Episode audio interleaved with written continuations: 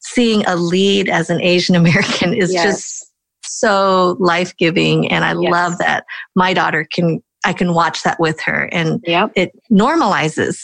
It's like, right. it's, there's no kung fu. There's no, yeah. you know, there's no mathathon or whatever it is. right. Oh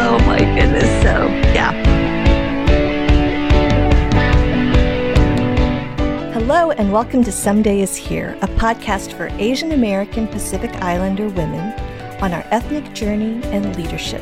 I am your host, Vivian Mabuni, and we are so glad you're here.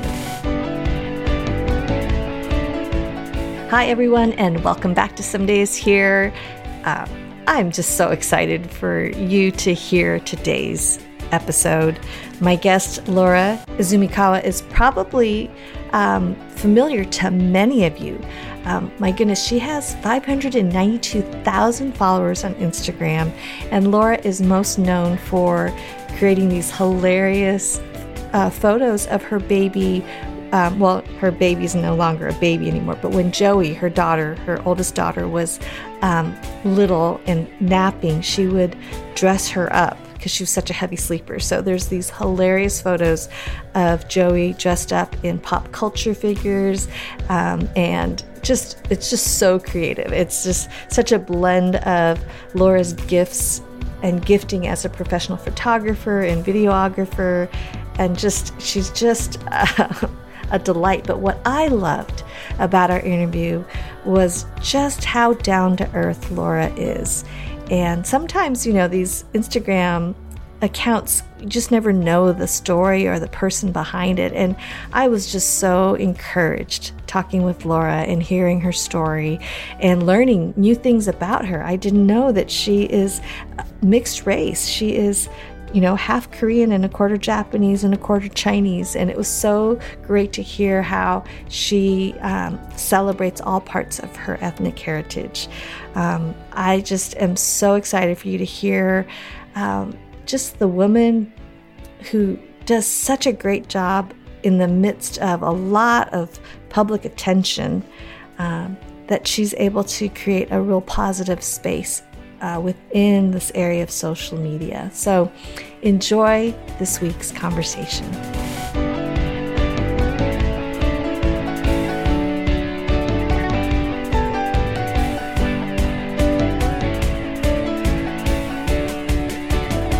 Okay, welcome to Someday is Here, and I am just blown away at how how great an opportunity today is because my guest, all of you know, I know all of most all of you know already, Laura Izumikawa. Did I pronounce it correctly? Okay, you did. I did.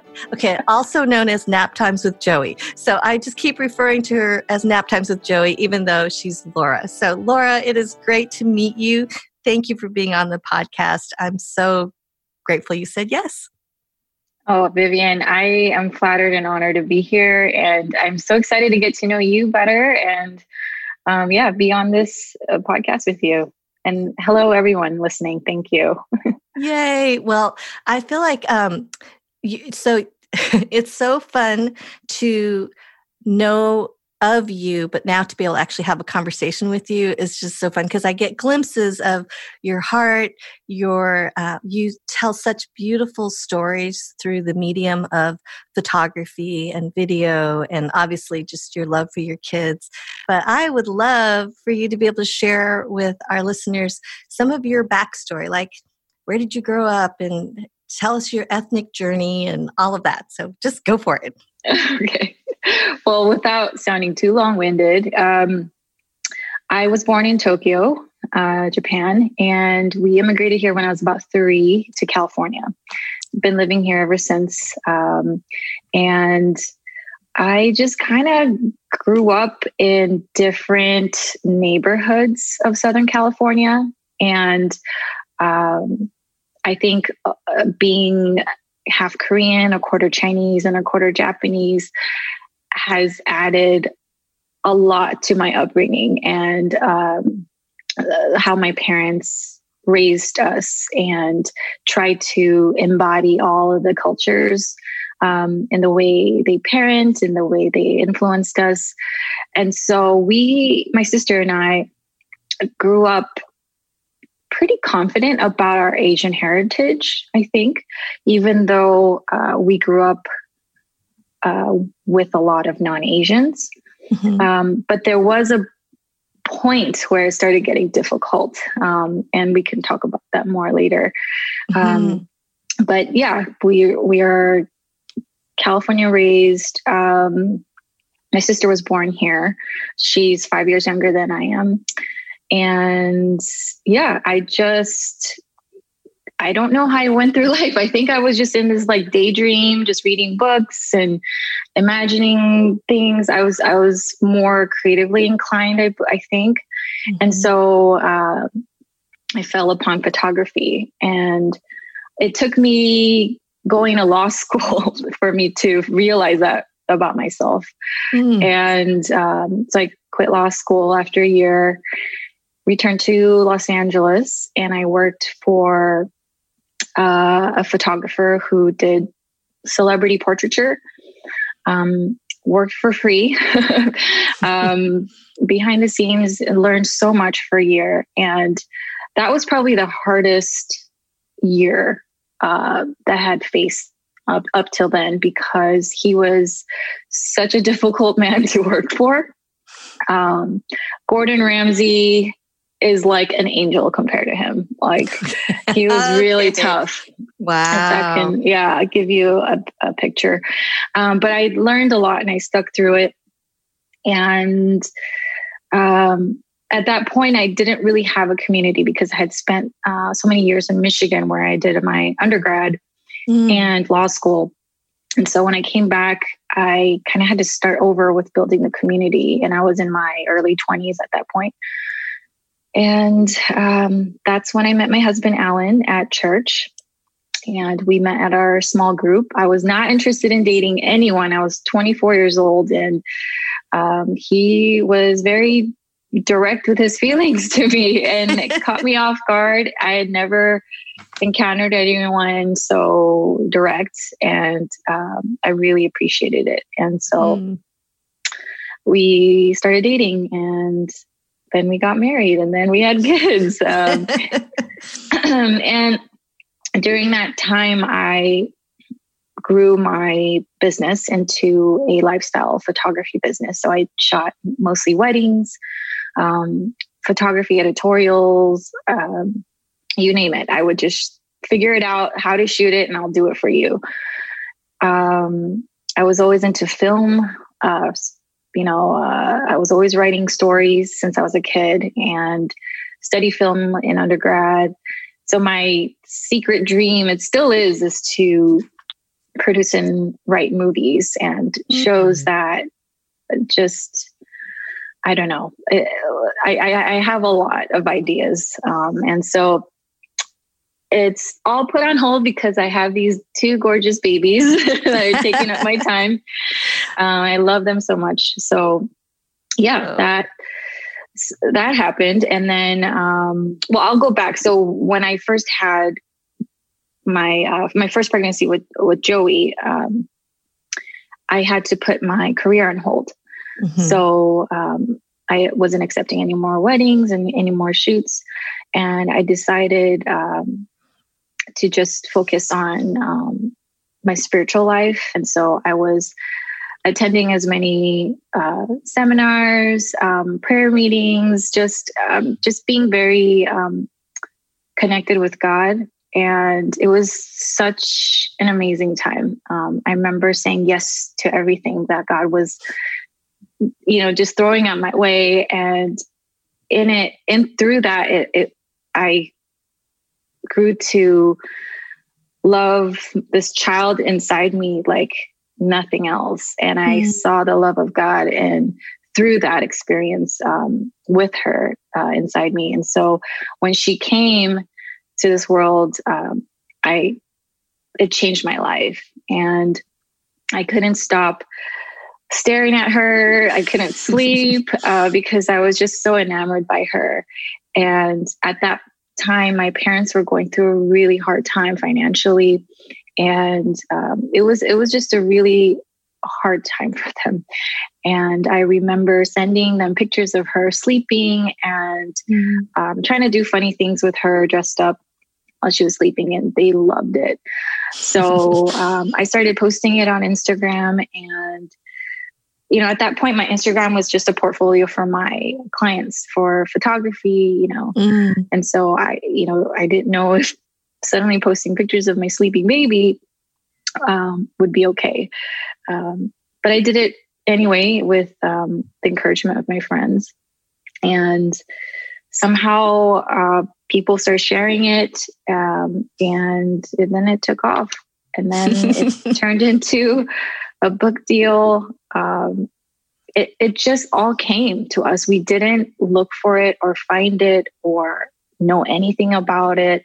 Hmm. Um, at, at one point, I kind of wanted to shut it all down because it was so overwhelming. We mm-hmm. had literally the whole world uh, writing about us, trying to call us, trying to find our old colleagues um, through LinkedIn and, and Facebook and calling them for an exclusive. Um, we had every news outlet that you could think of, name of, that did an article on us, tried to reach us over the phone and in person.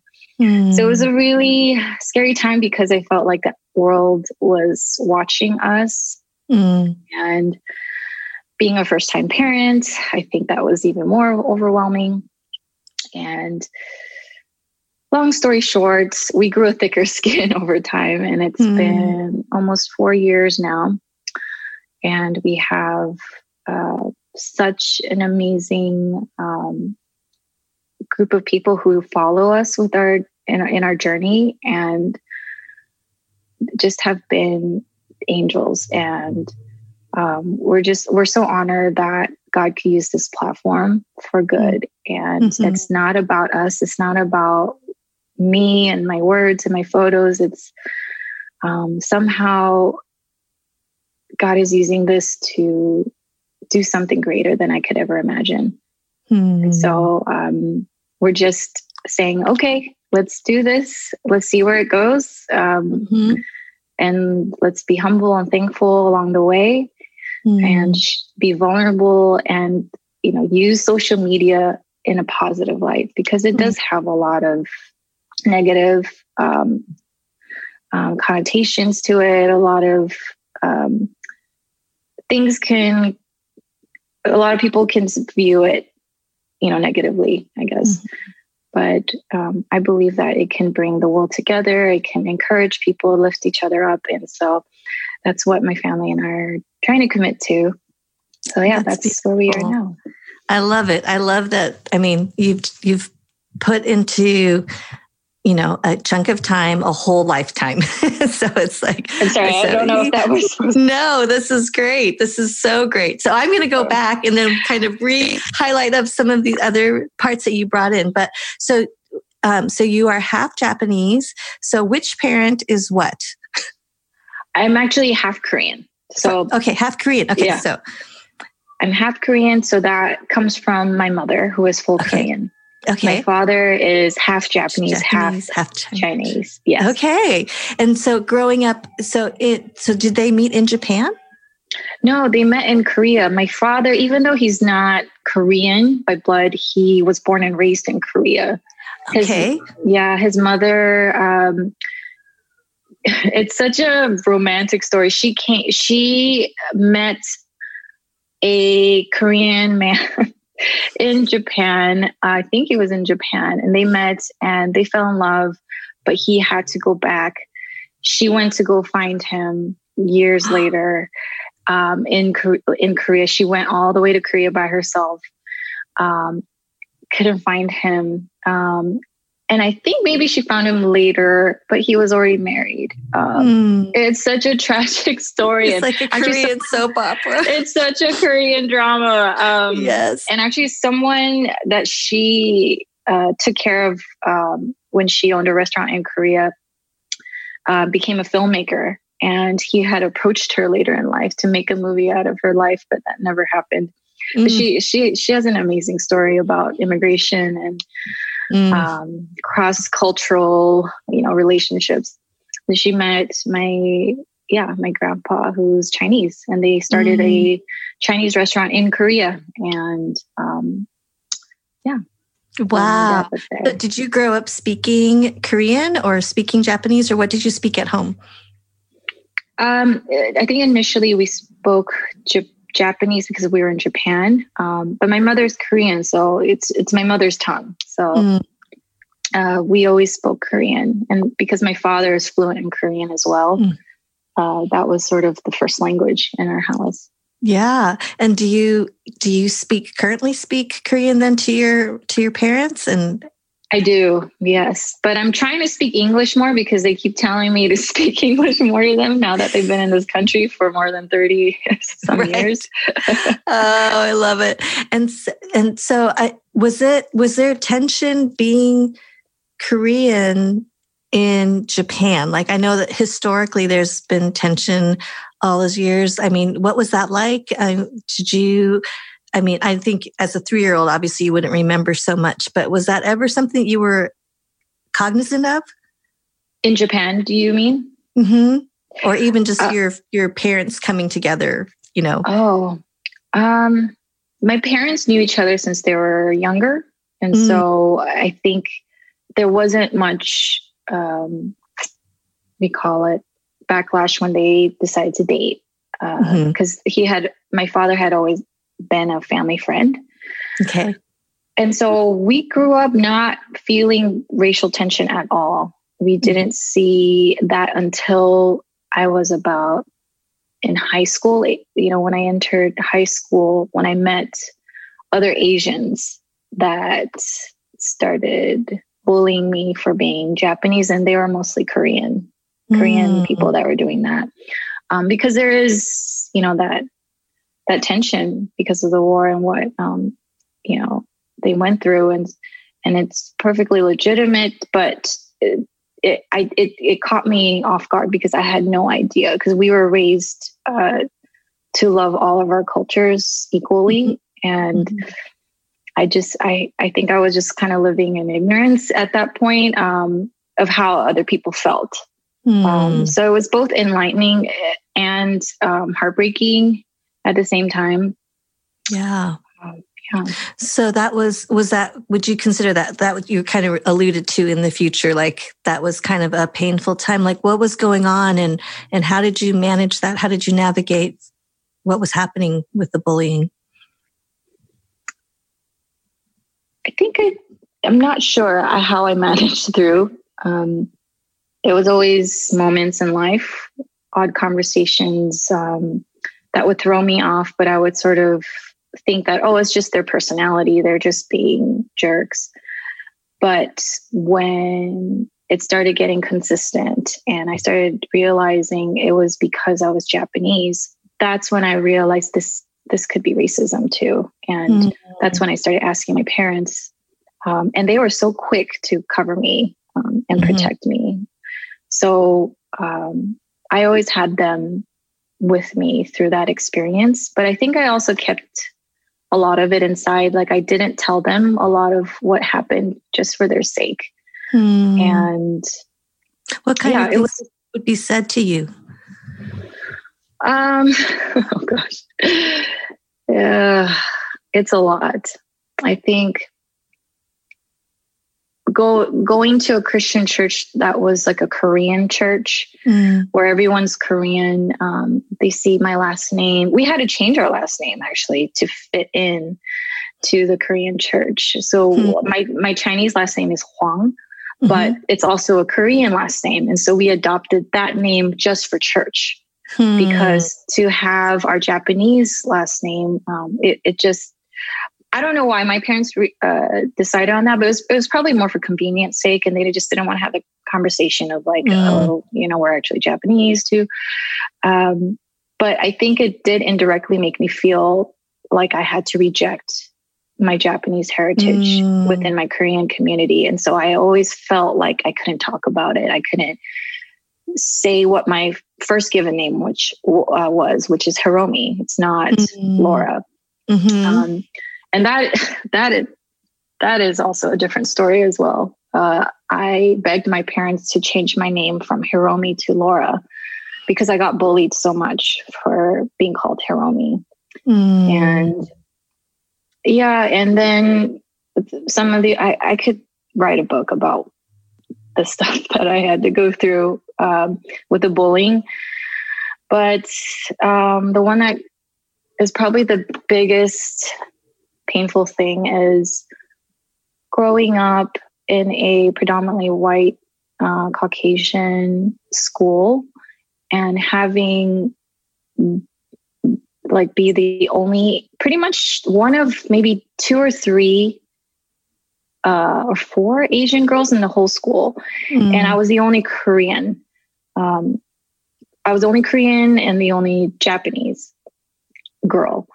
And the ones that picked on me were the Koreans, the mm. Korean guys, because uh, there were several Korean guys. And they, every time the bus picked me up, they would chant names at me, racial names, and they would start it all. And then they got the Caucasian students to get involved and, mm-hmm. um, you know, yelling at me in the hallway, um, calling me, uh, you know, um, like words in Korean that uh, are not very appropriate to say. Mm-hmm. Um, yeah, just uh, it was really painful because I felt completely rejected by my Korean community mm-hmm. when I loved them so much and I, I d- didn't understand why. Mm-hmm. Um, yeah, and so I hated my last name for the longest time, and uh, because they would just call me names um, based off of what it sounded like to them. Wow. Um, yeah, so it was really hard, and I really hated my high school experience because mm. of it. Mm. Oh, um, yeah. Yeah. And just, I think a lot in general, too, like our, we always had a senior play that, you know, every year that we would throw. And I had always thought I'd be in some sort of like performance capacity, like theater or directing or producing or something. Mm-hmm. And I couldn't wait to audition. And they had picked uh, a play about Norwe- a white Norwegian family. Oh, and there was no room for anyone else, mm. even though there were so many of us minorities that wanted to be part of it. Mm. And no one said anything. And so I did. I mm-hmm. said, I went to the play director and I said, Hey, and she was a teacher. And I was like, Hey, I feel like there should be um, other options in terms of like the play subject. Um, mm-hmm. So some of us who would like to audition um, could have a chance. Yeah. and th- there was a lot of fuss made about that. And they wrote me a role, and it was two lines, and I was called the mistress and I felt completely embarrassed. I didn't mm. even invite my parents or my mm. my other mm. friends to come, you know, and watch. I felt so um, disappointed. I think mm-hmm. overall, and and so you know, watching Sandra Owen awards and you know I, for me that is huge mm-hmm. for representation um, yeah so yeah, it, it it's a lot. It is I could go lot. more into detail, but I will save you the, the rest. I so appreciate you sharing that, and my heart just goes out to you. I have a daughter who is would probably the age that you were when you were going through all of that, and I just think um, the the mama bear in me, you know, just wants to go beat everybody up right now. Like, this oh, is yeah. not okay. You know, it's just like, this is just, there's no, and yet, um, I, I think that those those wounds they really do shape us and um, i i see that there are places where there can be forgiveness and redemption and um, and I, I, think as i'm listening to your story realizing um, your love for your daughter and recognizing what you've walked out of and wanting to make sure that she's going to be okay and um, and that she hopefully is growing up in a different world where there are representatives, representation matters, and even the um, the focus on your work having you know global impact is really changing the narrative of how people see Asian Americans, Asian American women, Asian American moms, you know, what we're capable of, what we can do. Um, all of that really matters. Um, I, I, so I, I'm feeling so many multiple emotions right now, like my heart going out to teenage Laura and then the um, how proud I am that you are here now, and you know, just and and um, taking this this space and place that God's allowed in your life, and wanting to have that be a place of um, flourishing and blessing to others, and changing um, what so many have. Um, I, I think villainized or even like I, I mean i just think this is the that you would be written into a Norwegian play as a mistress, which just again plays into this exotic Asian. I mean, the stereotypes of we're either these um, shrill, you know, tiger mom type, um, exotic temptress, um, or complete sidekick. You know, like just I, I for me, like watching, you know, a movie like Crazy Rich Asians or For All the Boys I Loved Before, To All the Boys I Loved, seeing a lead as an Asian American is yes. just so life giving. And I yes. love that my daughter can, I can watch that with her and yep. it normalizes. It's like, right. it's, there's no kung fu. There's no, yeah. you know, there's no mathathon or whatever it is. right.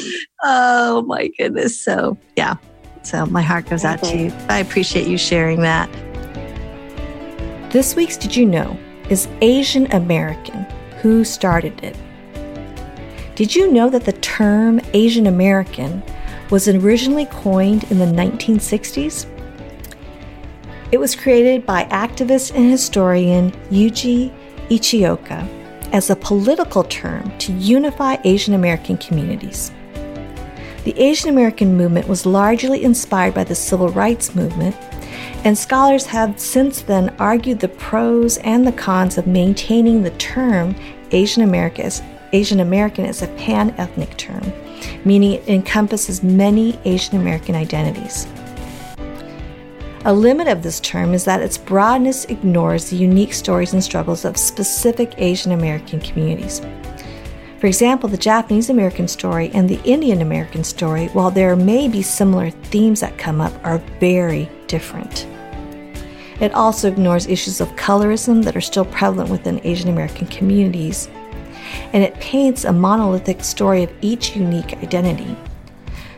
So, for example, the Japanese Kibei story is much different than those who are Nisei, and Nisei is Japanese for second. So the Kibei Japanese Americans, while technically also second generation, were born in the United States but sent back to Japan for reasons such as schooling or war. The Nisei are the second generation Japanese Americans most closely associated with the Japanese American incarceration camps of World War II. One of the pros to the term Asian American is that it creates a sense of unity within differences and similarities. And this is the reason why I choose to identify myself as an Asian American. Um, there's a sense of common ground and solidarity with one another in times of distress, and especially now with COVID 19, this term has been useful for really coming together against hate crimes and readdressing common themes and sources of discrimination and racism. So, that is this week's Did You Know? I can just sense, even from the conversation we've had so far, that you really did grow up with a real, um, you know, uh, celebration of multi Asian culture. And so I would love to hear like what are the parts of your Asian heritage that you're proud of that you want to continue to celebrate? What are some of those things in your life? I think you know, being an Asian American, it's not just the Asian culture, it's the American culture, it's the rich culture that I've grown up with. And I'm not talking about like white America. I'm talking about all the different immigrants from all over the world that have mm-hmm. come to this this country and have shaped who I am. But specifically with my Japanese, Chinese, and Korean heritage, my parents were so good about showing us the world. Um, so they encouraged us to meet our family members in Korea. My grandmother, who lived in Japan, we went to visit her as often as we could. Mm-hmm. And so, you know, when you travel to different nations, you you taste their food, you smell the atmosphere, you see the people, and you hear the languages, and and so going to Japan and you know Japan, it just smells different. It mm-hmm. it the, it the food is just mm, so good and so good. Yes. Like my my grandmother lived in a middle of a bunch of rice paddies. Um, I don't know if you've seen the the animation by Miyazaki, um, mm. Tonari no Totoro. It's Totoro. Yes, um, yes, yes. That is that is where she lived, and so wow. we grew up like those little kids, just running around, uh, climbing trees in Japan, and it, it was just so fun. It's so different from what we knew of in California. Mm. And then going to Korea to see my mother's side, uh, tasting the delicious foods there, and mm. and um, just being so embraced by their warmth. Um, mm. Korean people, they have this warmth that um, is unexplainable. You just um, feel so loved and accepted when you know you're in it with them and um, hmm. you know my family there gave me that and i think just um, the chinese my chinese culture was uh, sort of enhanced by chinese mandarin school um, we, we, couldn't really go Saturdays. to china we, yeah we, we uh, didn't have family there but saturdays uh, we had Mandarin school and it was immersed with like cultural experiences as well. And so it was it was just such a fun, not boring childhood, mm. I have to hmm. say. And I thought it was the best thing my parents did for me. Mm. Yeah. Oh, that's so great. I love it. There's a lot to celebrate. And there are so many differences. Like Asian is not a monolith. And so Korean culture is different than Japanese culture is different than Chinese is different than Hmong is different than Vietnamese is different yes. than on and on Filipino, on and on and on. So I love it. I love that. Yes. So what are you, uh, so is your husband Japanese or what is his ethnic background? He is full Korean. He's full Korean. Okay. Yes. so, so is the family, um, like now like as you're raising your daughters like what kind of things are you trying to infuse into their upbringing to kind of retain this celebration of heritage i think i'm trying to mimic what my parents did for me which mm. is um, i mean we can't really travel we haven't been able to travel yet outside the country but that is the plan and, and hope um, to just create opportunities for them to have the questions about their culture, to mm-hmm. know why we eat the certain foods that we have at home, how it's different, and how special it is. Um, with language, it's been difficult because Joey, our oldest, is almost four, and we've been trying to do a mix of different languages. We tried doing Japanese, Korean, and English, and then it all became this like mumbo jumbo of languages, and no one understood her. So we were like, okay, this poor girl won't be able to communicate clearly for her own sake. And so at the moment, we are focusing on just English. Um, mm-hmm. And we like to repeat ourselves in Korean. So mm. Korean is sort of the second language in our in our uh, household right now. And my hope is that we can somehow send them to school or if that's if they want to because i absolutely hated korean school growing up but to learn japanese and chinese um, mm. somehow as well that would be the dream wow i love it that is that sounds so incredible well, okay, now switching gears to this like worldwide, huge online presence. Um, you know, your your um, partnerships with you know Canon, Samsung, all of the, you know, Target, Huggies, you know, Whole Foods, on on and on. Um, what are some leadership lessons um, that you kind of live your life by? Uh, would want to impart to your your kids? Like, what are some of the leadership north stars for you? I would say because of my background as a photographer, it's taught me a lot about um, it's not so much trying to be a leader as much as a supporter and mm. um, that sort of turns you naturally into a leader that attracts people to you is learning how to support others and doing more than just enough. And i feel that has always been my work ethic is to give 110% and when i post any content or work with a partnership for me I, at first i decide if this is the right partnership there there are so many partnerships that opportunities that, that come our way but I, I just can't because i don't believe in the product or i, I, I don't use it myself and mm. so with every sponsorship every partner every collab I want to put my all and I want to present the best version of myself mm. um, uh, for them, you know. Mm-hmm. And it's not about the money or the views or the followers, it is putting out content that I'm proud of, that my kids would be proud of to see mm. when, when hmm. they're older. And if it's making a positive difference. Uh, and so I would how do I say this?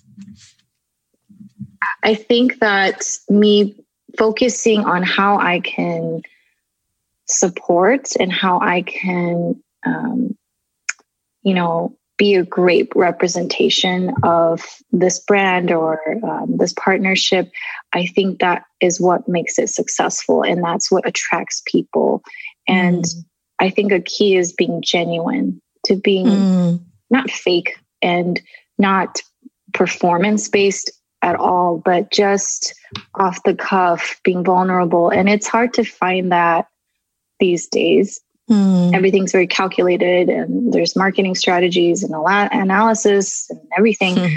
But it's uh, what really lasts and is evergreen is genuineness, um, openness, vulnerability, and just being the best you can be. And mm. I found that um, people are oddly attracted to that and want more of that. Mm-hmm. Yeah, that's so. I, I remember um, just, I think there was a post that you had posted a while back, but you had had conflict with your husband and you had written about it. And I found that so, um, well, I think your vulnerability, your willingness to kind of bring people into real life kind of helps to that it exuded the genuineness that I think is your heart. Like I just appreciated that it wasn't it wasn't everything was just picture perfect and with the best lighting, you know. So I imagine that would be a tension on one hand because you have an eye for excellence, you have a background in photography, so you don't want to just post, you know, like so-so or meh kind of content. Um, so there's a desire for excellence as an artist, you know, um, an appreciation for the details and all of that, which um, coming from me, what I can appreciate it, but I have no idea what that really means. And so whenever anything looks good in my life, it's because I have people that are like that in my life. Kenny Wong, for example, is he does all the graphic helping you know my website and all that stuff so he's he's the brains behind that because he's gifted in that way so how do mm-hmm. you balance the authenticity genuine piece along with excellence. And do you is that a challenge or is that pretty clear for you? How do you discern and mm-hmm. parse that out? You know it all comes for me it all comes down to God. And I see my life as a gift and the desires of my heart to create something like art or a thought through a video or a post, um, it comes from me wanting to celebrate what God gave us and mm. God. And I, when I mean us, like I mean on my my family, and I think it's not hard for me because I see it as um, worship to God. I see it as a way for me to point to God and say thank you. Mm. And so I want to give my best to Him. I want to, um, you know, first from a humble uh, foundation, knowing that I can't do this without Him and His help, um, but to be okay being vulnerable and just kind of going with him, you know, being led by him and constantly trying to improve what I can on my end, which is mm. practicing mm. photography and and researching and um, not being kind of not lazy about it, but being the best um, in my uh, capability and my abilities, mm-hmm. um, and not being um, sorry, I'm at a loss for words right now, but you're doing great. you're doing great. Just feeling like I don't want to uh, just put out there something I know I could have done better at, you know, mm. and um, and it's not um, like the perfectionism that is in me. I do realize that I suffer from perfectionism that can cripple me at times but it's also because I want to. Um, I enjoy it so much, and I I pour my heart into everything that I do, and I I create, and so sometimes it does take a long time um, to put together, but in the end, I am trying to focus on how this is going to bless so many people and mm-hmm. um, hoping that it will bless people and hoping that God will be pleased too um, at the end of the day. Mm, that's beautiful. I imagine that with um, greater platform comes greater responsibility and complexity and um, you know navigating things that you probably never signed up for so um, i am grateful for your willingness to to to to learn and engage and stay in it even though it'd probably be easy to fold up everything on some days and just go bye bye. see. See you never. see, ya. see you never. Totally. So, well, I'm going to switch our conversation to our fun topic, which is food, which yes. I can tell already spirit in this department. But okay, tell me some of your favorite Asian comfort foods. Some. Oh my gosh. You should see my Yelp bookmark list. It's insane. um, I have to categorize it in different neighborhoods. Um, you are hardcore. I would say, you know, my my husband Alan and I were talking about this the other day. What is our absolute favorite food? Because it's been changing. Because mm-hmm. for a long time it used to be sushi, like mm-hmm. forever, and now it's become pho. I mm. can't like I have to have my pho like regularly. And it's it's funny because both my kids, I think that's their favorite, absolute favorite food as wow. well. And so that's that's my comfort food. It's it's usually always Asian. Mm-hmm. Um, yeah. do you make your own pho, or do you go to a place to get really good pho, or what? It's what we i'm not even going to try to attempt to make pho at home because i just know it won't taste as good. Yes. i think my friends my friends went to vietnam and they tried to make pho at my house because i didn't get to go with them because i was giving birth around that time. And they took like five six hours to make this pho Wow. And I was like, yeah, I'm not going to try this. I'm going to just go and support a business. there you go. Yeah, it's like ramen, like the really good ramen, that broth yeah. takes two days or something, you know, to get yeah, all the something. flavor out or something. I would imagine the same with pho, right? Like I, broth. It's imagining so. Oh. Yeah. How about you? Oh gosh. Well, I love pho as well. And um, I and I don't think I'll ever attempt it either because it's, but I'm a noodle person. So I love ramen. Yes. Like I'm pretty mm-hmm. much down for ramen. I wish that there was a, like a ramen fairy, which I guess is DoorDash now, but back before DoorDash, I always wish for the ramen fairy to just bring me ramen on a rainy day, you know. So it doesn't rain that often oh, in California, yes. but I'm I love noodles and I'm I am I'm you know, I'm always down for sushi. Like my favorite place yeah. when we were we spent two summers in Japan, um, one summer in Kyoto and one summer in Nagoya. And the the summer we were in Kyoto, we found one of those. Um, it was the first time they have them here in California now, but there was the conveyor belt sushi. Yes. You know, yeah. in Kyoto. So you just like pull up your chair and then there was like the serve yourself tea, like right there. And mm-hmm. some sauces and then the conveyor belt. And I honestly, I would go there twice a week. It was just, and then they count up the ah. plates. It was yep. so amazing. So yeah. So amazing. So yeah. Oh, I, I miss that. Yeah. Uh, yeah. So now my I know if we if we had the Japanese food here that they have in Japan, I mean that would be hands down my favorite comfort mm-hmm. food. It's just that I can't have it regularly here, if, oh. if any.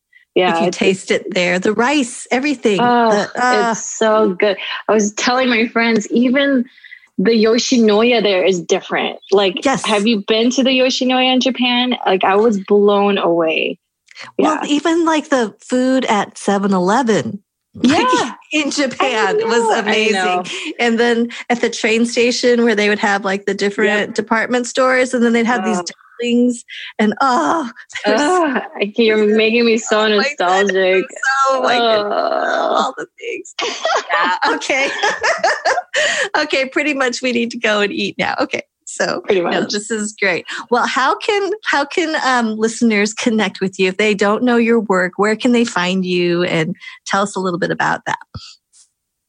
You can find me uh, on Instagram at Laura is uh, L A U R A I Z.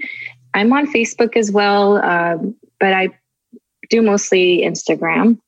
I'm at uh, lauraiz.com as well. And I am actually thinking about starting a podcast as well.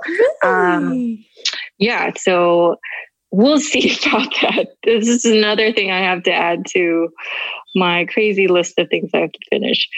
But yeah, this has been so enlightening and thank you so much for having me on your show. Oh my goodness, I have absolutely loved it. And since we're both in California, I would love to connect up and eat food yes, and we got you know, to. We got it. And drink boba and do, do oh, ramen, oh, and yes. or we could go to your favorite pho place. I'm down. I am yes, so down. so we'll have to it, make that happen. So anyway, well, thank you, Laura, so much for being on the podcast. I hope you do your podcast. I think it would be awesome.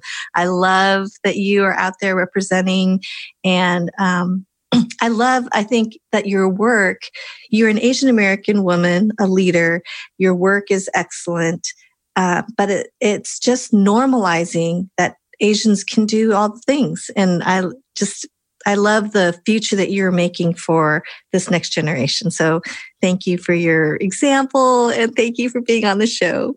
Man, thank you for those high praises. I don't think I deserve those at all, but I thank you so much for doing this and for representing us as well. And I I love love being here with you talking about all this. So thank you. And I'll be tuning in to more of your shows. Awesome. Okay. Thanks. Bye, Laura. All right. Bye.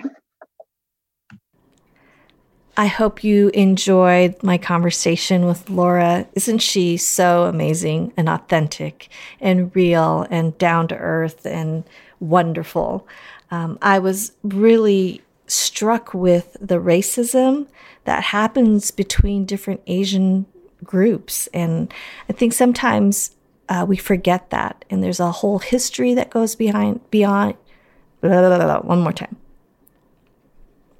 What was what I was struck with in our conversation was the racism that happens between different Asian groups, and how she was bullied, uh, and how she was really pushed to really try to fit into her Korean culture with, by uh, by pushing down her Japanese heritage.